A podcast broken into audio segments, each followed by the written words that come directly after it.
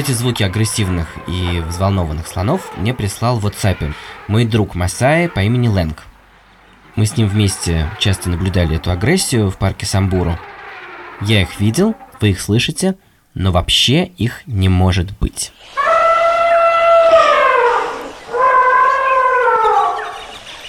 По крайней мере, к такому выводу пришел в 1977 году эпидемиолог и статистик из Оксфорда сэр Ричард Пито.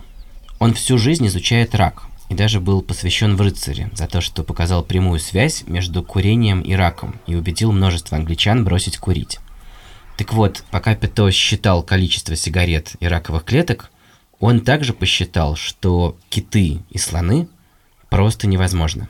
У них слишком много клеток, и по статистике они должны умирать от рака еще до рождения. Поскольку киты и слоны все-таки существуют, это наблюдение назвали парадоксом Пето.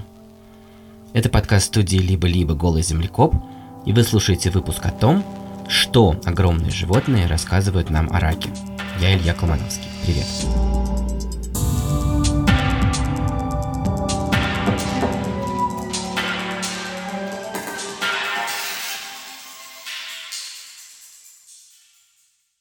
У нас есть партнер – сервис онлайн-образования Яндекс Практикум. Это такая школа для тех, кто хочет учиться чему-то новому. Это может быть специальность, навык или иностранный язык. А еще там есть, например, курсы критического и креативного мышления. Все, что мы любим. Вот можешь полюбоваться вот на трихоплаксов под бинокуляром. Так, я смотрю в бинокуляр. И действительно вижу там такие извилистые, извилистые кляксы. Да. Это мой друг, биолог Михаил Никитин из Института физико-химической биологии МГУ. Он изучает один из самых простых и маленьких многоклеточных организмов – трихоплакс. Я решил, что чтобы понять, как стало возможно существование огромных организмов, слонов и китов, нужно сначала понять, как живут самые мелкие и примитивные, и дальше двигаться по порядку. Поэтому для начала я пришел к Мише в лабораторию посмотреть на трихопоксов. Я собираюсь звонить чуваку, который э, всю жизнь очень плотно занимается парадоксом Пито. А что это? А, ну, есть эм, э, такая идея, что слоны и киты не должны были бы существовать, потому что такое количество клеточных делений гарантированно ведет к запрещающей жизнь вероятности рака. Соответственно, э, получается, что эм, столько делений обязательно а, давало бы... А, да, я понял, о чем идет речь. Пытаться. Именно поэтому онкологи сейчас копаются в геномах китов, особенно да. гренландского, для которого известно, что они почти 200 лет жить могут. Угу. Вот, и клеточные культуры китов тоже у них теперь в ходу. Вау. То есть э, даже медики, при том, что их биоразнообразие интересовало примерно в последнюю очередь, до них наконец дошло, что не надо ограничиваться мышью и крысой как модельными объектами, а надо пользоваться всем биоразнообразием, включая китов, слонов, голых землекопов и летучих мышей. Это очень важная для меня мысль. Когда мы с Мишей Никитиным учились на биофаке МГУ, Отношение к нам, как к зоологам, было несколько пренебрежительным. Понятно, что вы занимаетесь какими-то чудесными и диковинными зверями, но в это время молекулярная биология, молекулярная генетика делает потрясающие открытия. Но делала она их на мышах и крысах, и, может быть, плодовых мушках. И сейчас я в 21 веке с большим удовольствием вижу, как вся эта серьезная молекулярная генетика разворачивается в сторону биоразнообразия, в сторону зоологии. Они начинают всерьез изучать самые разные организмы. Вот взять слона. Если подойти к нему с точки зрения статистики, как это делал Ричард Пето, слон невозможен, потому что у него слишком много клеток, а много клеток – это большой риск рака. Окей, но давайте начнем с небольших чисел. Трихоплакс – это как раз история о том, как всего какие-то 50 тысяч клеток – договорились жить вместе и не болеть раком. По идее, рак – это спутник любой многоклеточности. Большинство организмов на нашей планете одноклеточные. Они размножаются делением, при этом каждый раз копируется весь геном. При копировании возможны ошибки, но это никого не беспокоит. Клетки могут погибать или наоборот процветать, и это их проблемы. А вот когда клетки живут в целом организме, ошибка в любой из них делается проблемой всего организма. Случайные мутации, которые позволят клеткам начать делиться бесконтрольно, могут убить организм как целое. Трихоплакс умеет решать эту проблему элегантно. Это очень примитивный организм. Э, можно сказать, что это просто такой кусочек стенки кишечника, только вывернутый наружу. Когда он наползает на островок водорослей, он начинает переваривать их около своей поверхности. А чтобы размножаться, он просто регулярно распадается на отдельные куски. Если какие-то клетки вдруг начали делиться бесконтрольно, он может просто отломить от себя кусок и пусть себе делится. Вообще, если у вас есть возможность разваливаться на куски, проблему рака могут решать не только мелкие, но и гигантские организмы. Например, коралл – это тоже огромное животное, больше кита или слона. Но для него рак не проблема. Если возникают клетки со слишком активными делениями, он просто растит новую ветку. Слишком активные клетки могут сбежать в эту новую ветку или даже отвалиться и поплыть по морю, формировать новую колонию. Кораллы могут жить по 500 лет и вырастать огромными. Разваливаться на куски могут и более сложные организмы. На днях японские биологи опубликовали исследование о морском слизне Элизия, который живет у них в аквариумах. Элизия это уже никакая не клякса и не коралл, у нее есть куча внутренних органов, например, печень. Так вот, когда эту самую печень поражают паразиты, Элизия просто отбрасывает все тело целиком, и остается только голова, в которой есть всякие незаменимые органы. Это вот отличие от трихоплакса. Вот голову нельзя развалить на куски, и как раз голова и отращивает новое тело. Это незабываемое зрелище. Посмотрите видео в телеграм-канале «Голый землекоп», там прямо видно, как ползает отдельная голова. То, что вы там увидите, называется регенерация. Чем проще организм, тем легче он регенерирует. Губку можно положить в блендер, и будет 10 тысяч маленьких новых губок. Дождевой червь сложнее, но его можно разрубить по крайней мере пополам, и вырастут два червя. Амфибию, тритона, уже нельзя распилить на куски, можно только отрезать лапу, и она вырастет. Дальше рептилия, ящерица, может отбросить хвост и вырастить новый, но уже не точно такой же. У млекопитающих уже ничего нельзя отрезать, и даже порезы заживают со шрамами. Почему возникает запрет на регенерацию? Все дело в раке. Когда мы имеем дело с организмами, у которых есть конечная форма и размер, они не могут растить веточки и разваливаться на куски, все это означает, что если возникнет рак, от него не получится избавиться, и каждое деление клеток – это дополнительный риск. Поэтому в таких организмах невозможна такая лихая регенерация. Вообще, нам с вами выпал самый скверный билет. У млекопитающих вдобавок включен еще один фактор риска – атомный реактор в виде теплокровности. Обмен веществ происходит быстрее, клетки делятся чаще, и мутаций становится больше. Так что в некотором роде млекопитающие всю жизнь бегают со своим раком на перегонки. А риски, что в клетках что-то сломается, повышаются еще и просто при большом размере и при долгой жизни, потому что и то, и другое означает больше клеточных делений. И вот тут мы возвращаемся наконец к парадоксу Пето. Сэр Ричард Пето рассчитал, что киты при их размере не должны были бы рождаться на свет. Но киты и слоны существуют и живут очень долго. Так как же они стали возможны? В последние недели вышли работы, которые помогают ответить на этот вопрос. Меня зовут Винни Линч. Я работаю в университете Буффало на кафедре биологических наук. Винсент Линч – это тот самый чувак, которому я собирался звонить, чтобы узнать, как объяснить парадокс Пето. В марте вышло большое исследование группы Линча, котором они изучали геномы слонов и их родственников, так называемых афротериев. В эту группу входят доманы, морские коровы, златокроты, тенреки, трубкозубы и слоновые прыгунчики. С их помощью Линч пытается ответить на вопрос, как стали возможны слоны. Я хочу это знать просто потому, что мне любопытно. Как это так? Слоны стали такими большими. Есть теория, утверждающая, что очень большие животные должны больше болеть раком, чем очень маленькие. Это простая мысль, да?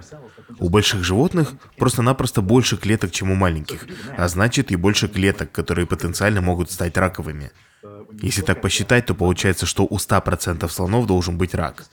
Но если посмотреть на реальные цифры, то это что-то около 3-5%, что, конечно, ниже, чем у людей, но м- это совсем немного, учитывая, что по расчетам раком должны болеть все 100%.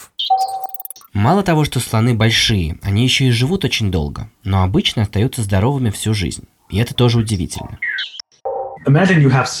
Каждый год у вас есть шанс заболеть раком, да?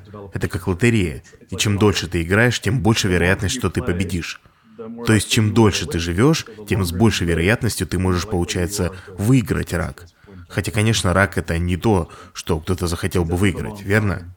Так что у того, кто живет долго, просто есть больше времени, чтобы развить такие мутации, приводящие к раку. То есть слоны выросли до гигантских размеров и живут долго, вопреки всякой логике. Другие млекопитающие должны смотреть на них снизу вверх и спрашивать, как в том анекдоте. А что, так можно было? Дело тут вот в чем. Вообще у млекопитающих известно около 300 разных генов, подавляющих раковые опухоли. У человека есть всего два гена из этих 300. А вот у слонов их оказалось огромное количество, около 150 разных, и многие из них существуют в геноме не по одной копии, а по несколько. Поэтому, по расчетам Линча, риски рака у слонов снижены в 100 миллионов раз, и вот только так слоны стали возможны. Когда мы стали смотреть на их геном, мы обнаружили много копий генов, так называемых генсупрессоров опухолей. Собственно, эти гены делают именно то, о чем несложно догадаться по их названию. Их работа заключается в подавлении образования рака. И один из способов, как у животных получается стать устойчивыми к раку, заключается просто-напросто в дополнительных копиях генов, ответственных за предотвращение рака. И похоже, что именно это и произошло со слонами. Чтобы понять, как такое могло случиться, Линч смотрел на ближайших родственников слонов, которые на них совсем не похожи. Ну вот есть доманы, к которым слоны ближе всего. И они размером с небольшую собаку. Не чихуахуа, но и не дог. И они вообще не похожи на слона, они скорее похожи на барсука или сурка. Слоны еще близкие родственники всяких ламантинов. Ламантины, конечно, большие, но не по слоновьи большие. И если сравнивать геномы слонов и доманов, ламантинов и далее по списку, похоже, что иметь одну или две дополнительные копии генсупрессоров опухолей – это довольно распространенная вещь. То есть у всех этих животных вроде как есть парочка. Но количество, вот этот размах свыше 150, это уникальная для слонов вещь. То есть все мелкие родственники слона тоже непростые ребята. У всех у них много разных противораковых генов, и часто не по одной, а хотя бы по две копии. У мышей вот ничего такого нет, и они быстро умирают от рака, и никаких гигантов из них вырасти не могло. Выходит, возможность для слонов стать слонами была исходно заложена в этой группе животных. Но как это происходило? Что было раньше? Умножение противораковых генов или рост? Мы не знаем, что появилось раньше. Это вопрос из разряда курица или яйцо. Это слоны стали большими, и из-за того, что они стали большими, им понадобились дополнительные копии генсупрессоров опухолей? Или они получили дополнительные копии генсупрессоров опухолей, которые затем и позволили им стать большими? Все, что мы знаем, это то, что они большие. Вот прямо очень-очень большие. И что у них есть эти дополнительные копии.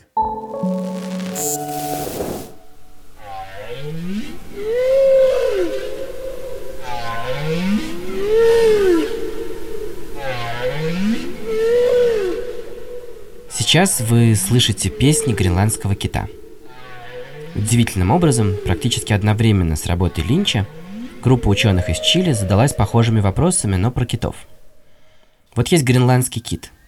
Как он стал таким большим еще научился жить по 200 лет и не болеть раком?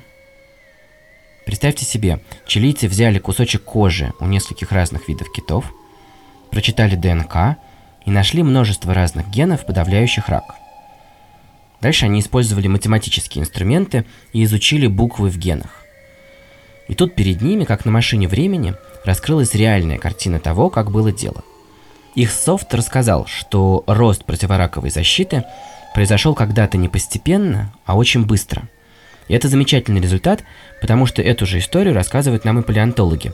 Киты стали большими и долгоживущими быстро, примерно 5 миллионов лет назад – но только теперь мы знаем, про что была эта история. Это была история о том, как выживали и оставляли все более и более крупное потомство те киты, которые лучше и лучше давили рак.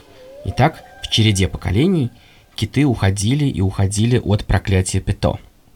И учились жить дольше. А что с этого нам, людям? Дело в том, что люди, наоборот, приплыли в зону риска. Во-первых, совсем недавно они внезапно стали жить вдвое дольше, чем это было рассчитано природой. Кроме того, мы гораздо крупнее своих предков. Винсент Линч говорит, например, что если ты выше среднего, то и риск рака некоторых типов у тебя выше, чем у людей среднего роста. В частности, это рак толстой кишки. На этот счет есть несколько исследований, и в том числе есть даже работа, авторы которой предполагают, что каждые 10 сантиметров человеческого роста могут добавлять 10% риска рака.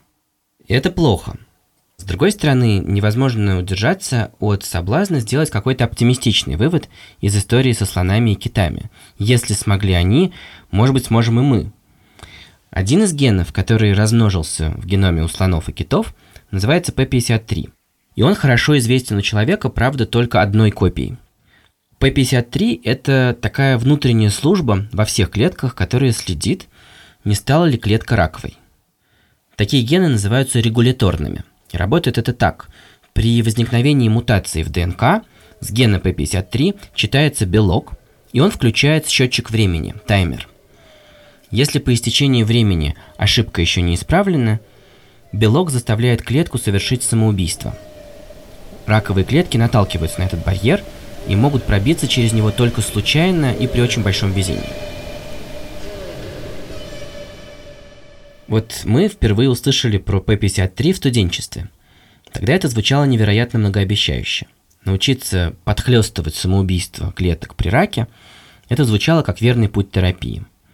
Были сотни исследований, этим занимались ведущие российские мировые ученые – и я позвонил моей однокурснице Ине Грошевой в институт Вейцмана в Израиле. Она делала диплом по П-53, и мне захотелось узнать, получилось ли что-то за все эти годы. Если коротко, ничего. Все эти регуляторные белки настолько универсальны для любой клетки, и больной, и здоровой, угу. что ты не можешь найти лекарство, которое было бы избирательно для больной клетки ты испортишь здоровую клетку так же, если не хуже, чем химиотерапией. Угу. То есть никакого преимущества здесь нету. Ничего не взлетело. Ты весь организм пошлешь немедленно в жопу примерно с той же силой, что это сделала бы химиотерапия. Если, если не хуже. Угу. О том, что это работает в, буквально в каждой клетке нашего организма, и поэтому мы не можем с этим как бы фидлу. Есть вещи слишком глубокие. Слишком универсальные, да и слоном нам не стать. А надо? Ну, у них нету рака. И есть хобот. Мы могли бы надеяться стать слонами. Ученые всерьез обсуждают редактуру генов людей будущего. Они говорят в первую очередь о вшивании защиты от вирусов. Но раз мы так подробно знаем, как выглядит противораковый идеал, мы могли бы мечтать и о том, чтобы вживить человеку будущего одну-две лишние копии P53. И все же, скорее всего, нет. Вероятно, не получится влезть в такие базовые настройки и не угробить весь организм, потому что у таких людей просто при любом стрессе будет гибнуть слишком много клеток, стоит чуть обгореть на солнце и слезет вся кожа, стоит пораниться и не будут заживать раны. Кстати, это случается. После операции по удалению раковых опухолей на фоне химиотерапии просто плохо заживают раны. Потому что регенерация похожа на рак. Убиваем рак, убиваем регенерацию. Так что надежда, что подхлестывание P53 станет путем терапии, с каждым годом все убывает и убывает.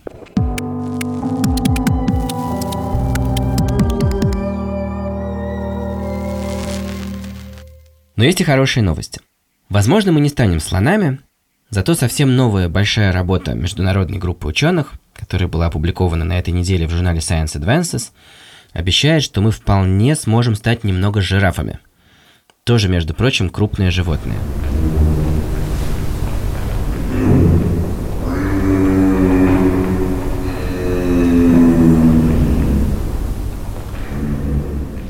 Вы слышите, как жирафы гудят по ночам. Жирафы, по идее, тоже невозможны – При таком огромном росте должны ломаться кости, а еще совершенно непонятно, как сердце держит достаточное давление, чтобы доставлять кровь к голове на такую высоту. Ученые сравнили полные геномы нескольких видов жирафов и других парнокопытных животных и нашли целый ряд особенных вариантов генов, которые отвечают за плотность кости и регуляцию давления. Отредактировали гены эмбрионам мышей на ранней стадии и получили новые линии мышей, суперустойчивые к гипертензии и с суперплотной костной тканью. И вообще это впечатляет. В журнале фотографии мышей, а над ней написано «жираф». Это название новой линии мышей, но выглядит совершенно сюрреалистично. Фотографии этих мышей я тоже обязательно скину в канал. Это был подкаст студии «Либо-либо. Голый землекоп». Подписывайтесь на нас везде, оставляйте комментарии, ставьте оценки. Это помогает другим людям узнать о нас. Над выпуском работали редактор Андрей Борзенко и Настя Якубовская, продюсер Катя Зорич, звукорежиссер Паша Цуриков. У композитора Киры Вайнштейн на этой неделе был день рождения, и мы ее поздравляем. Меня зовут Илья Колмановский. Пока.